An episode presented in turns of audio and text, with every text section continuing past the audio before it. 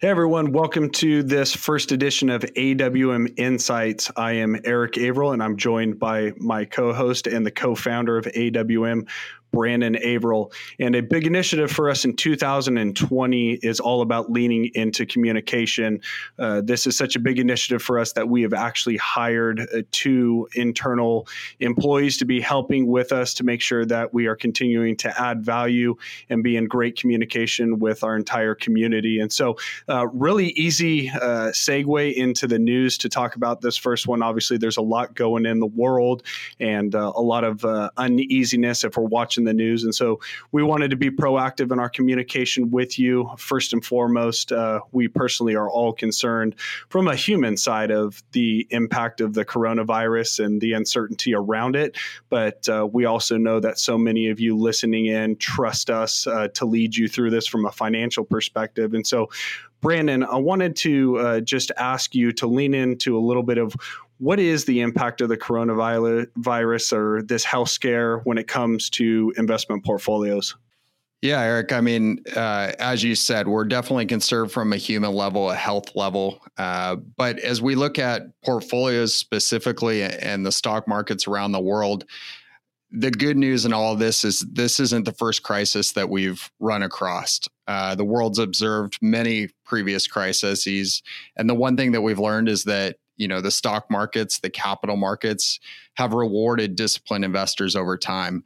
Uh, one of the analogies I heard uh, from one of our investment partners was that of a roller coaster. Roller coasters might be scary at times. Um, you know, we're going to go through the ups and downs, and and there are going to be drops that come around the corner when you're leasting least expecting them. And I think that's a good analogy for what we're going through right now. Is we're we're going through one of those drops.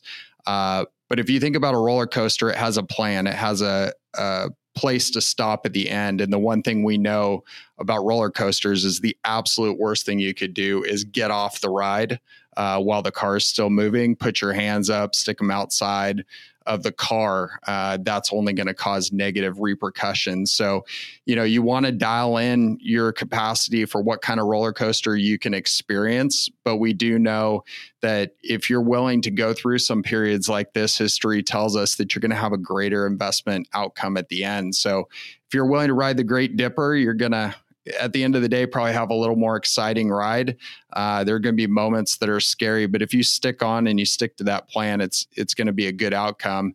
You know, but for some investors, you're not willing to do that, so you need to take the kiddie coaster. And yeah, we're not willing to go through some of those those downturns, and we're you know willing to accept a little bit less of a ride. But um, but I feel like that's a good analogy for what we're going going through right now.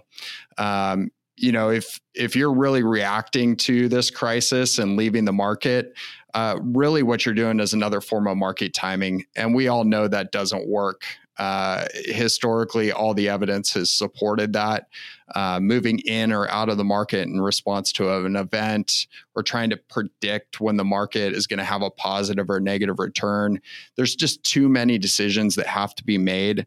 Uh, we know that public markets are, are so efficient that that information flows far too quickly for anybody to have a leg up on one another. So, you know what we're really falling back to is the plan that we've put in place for clients. Uh, we provide think that provides a lot of safety for everybody um, and you know really lean into that proper diversification prudent investment management and being goals driven with our asset allocation. And i think all of our clients know that's really what we try to do is control what we can control uh, that doesn't mean doing nothing. You know, we're in a period right now where we do see, you know, can take advantage of these downturns slightly through some of the tax moves, uh, specifically tax loss harvesting. You know, our clients are pretty familiar with this, but uh, it is an opportunity to take uh, some tax losses and reallocate uh, maintaining our exposure to where our, we want our portfolios to be.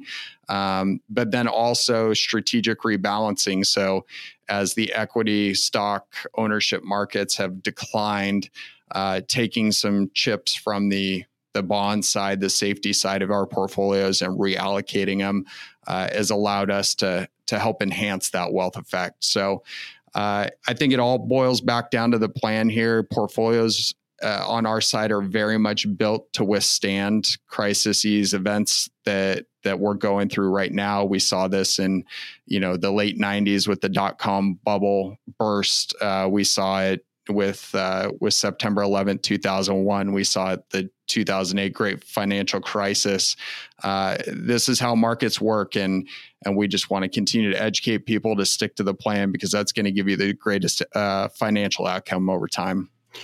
Thanks, Brandon. That was great. And uh, just for the listeners, I think as we sign off, it is as we know, whether this is on the field, in the boardroom, or in your investments, it is focus on what you can control and uh, trust the process, trust the plan. And until next time, own your wealth, and we'll talk to you soon.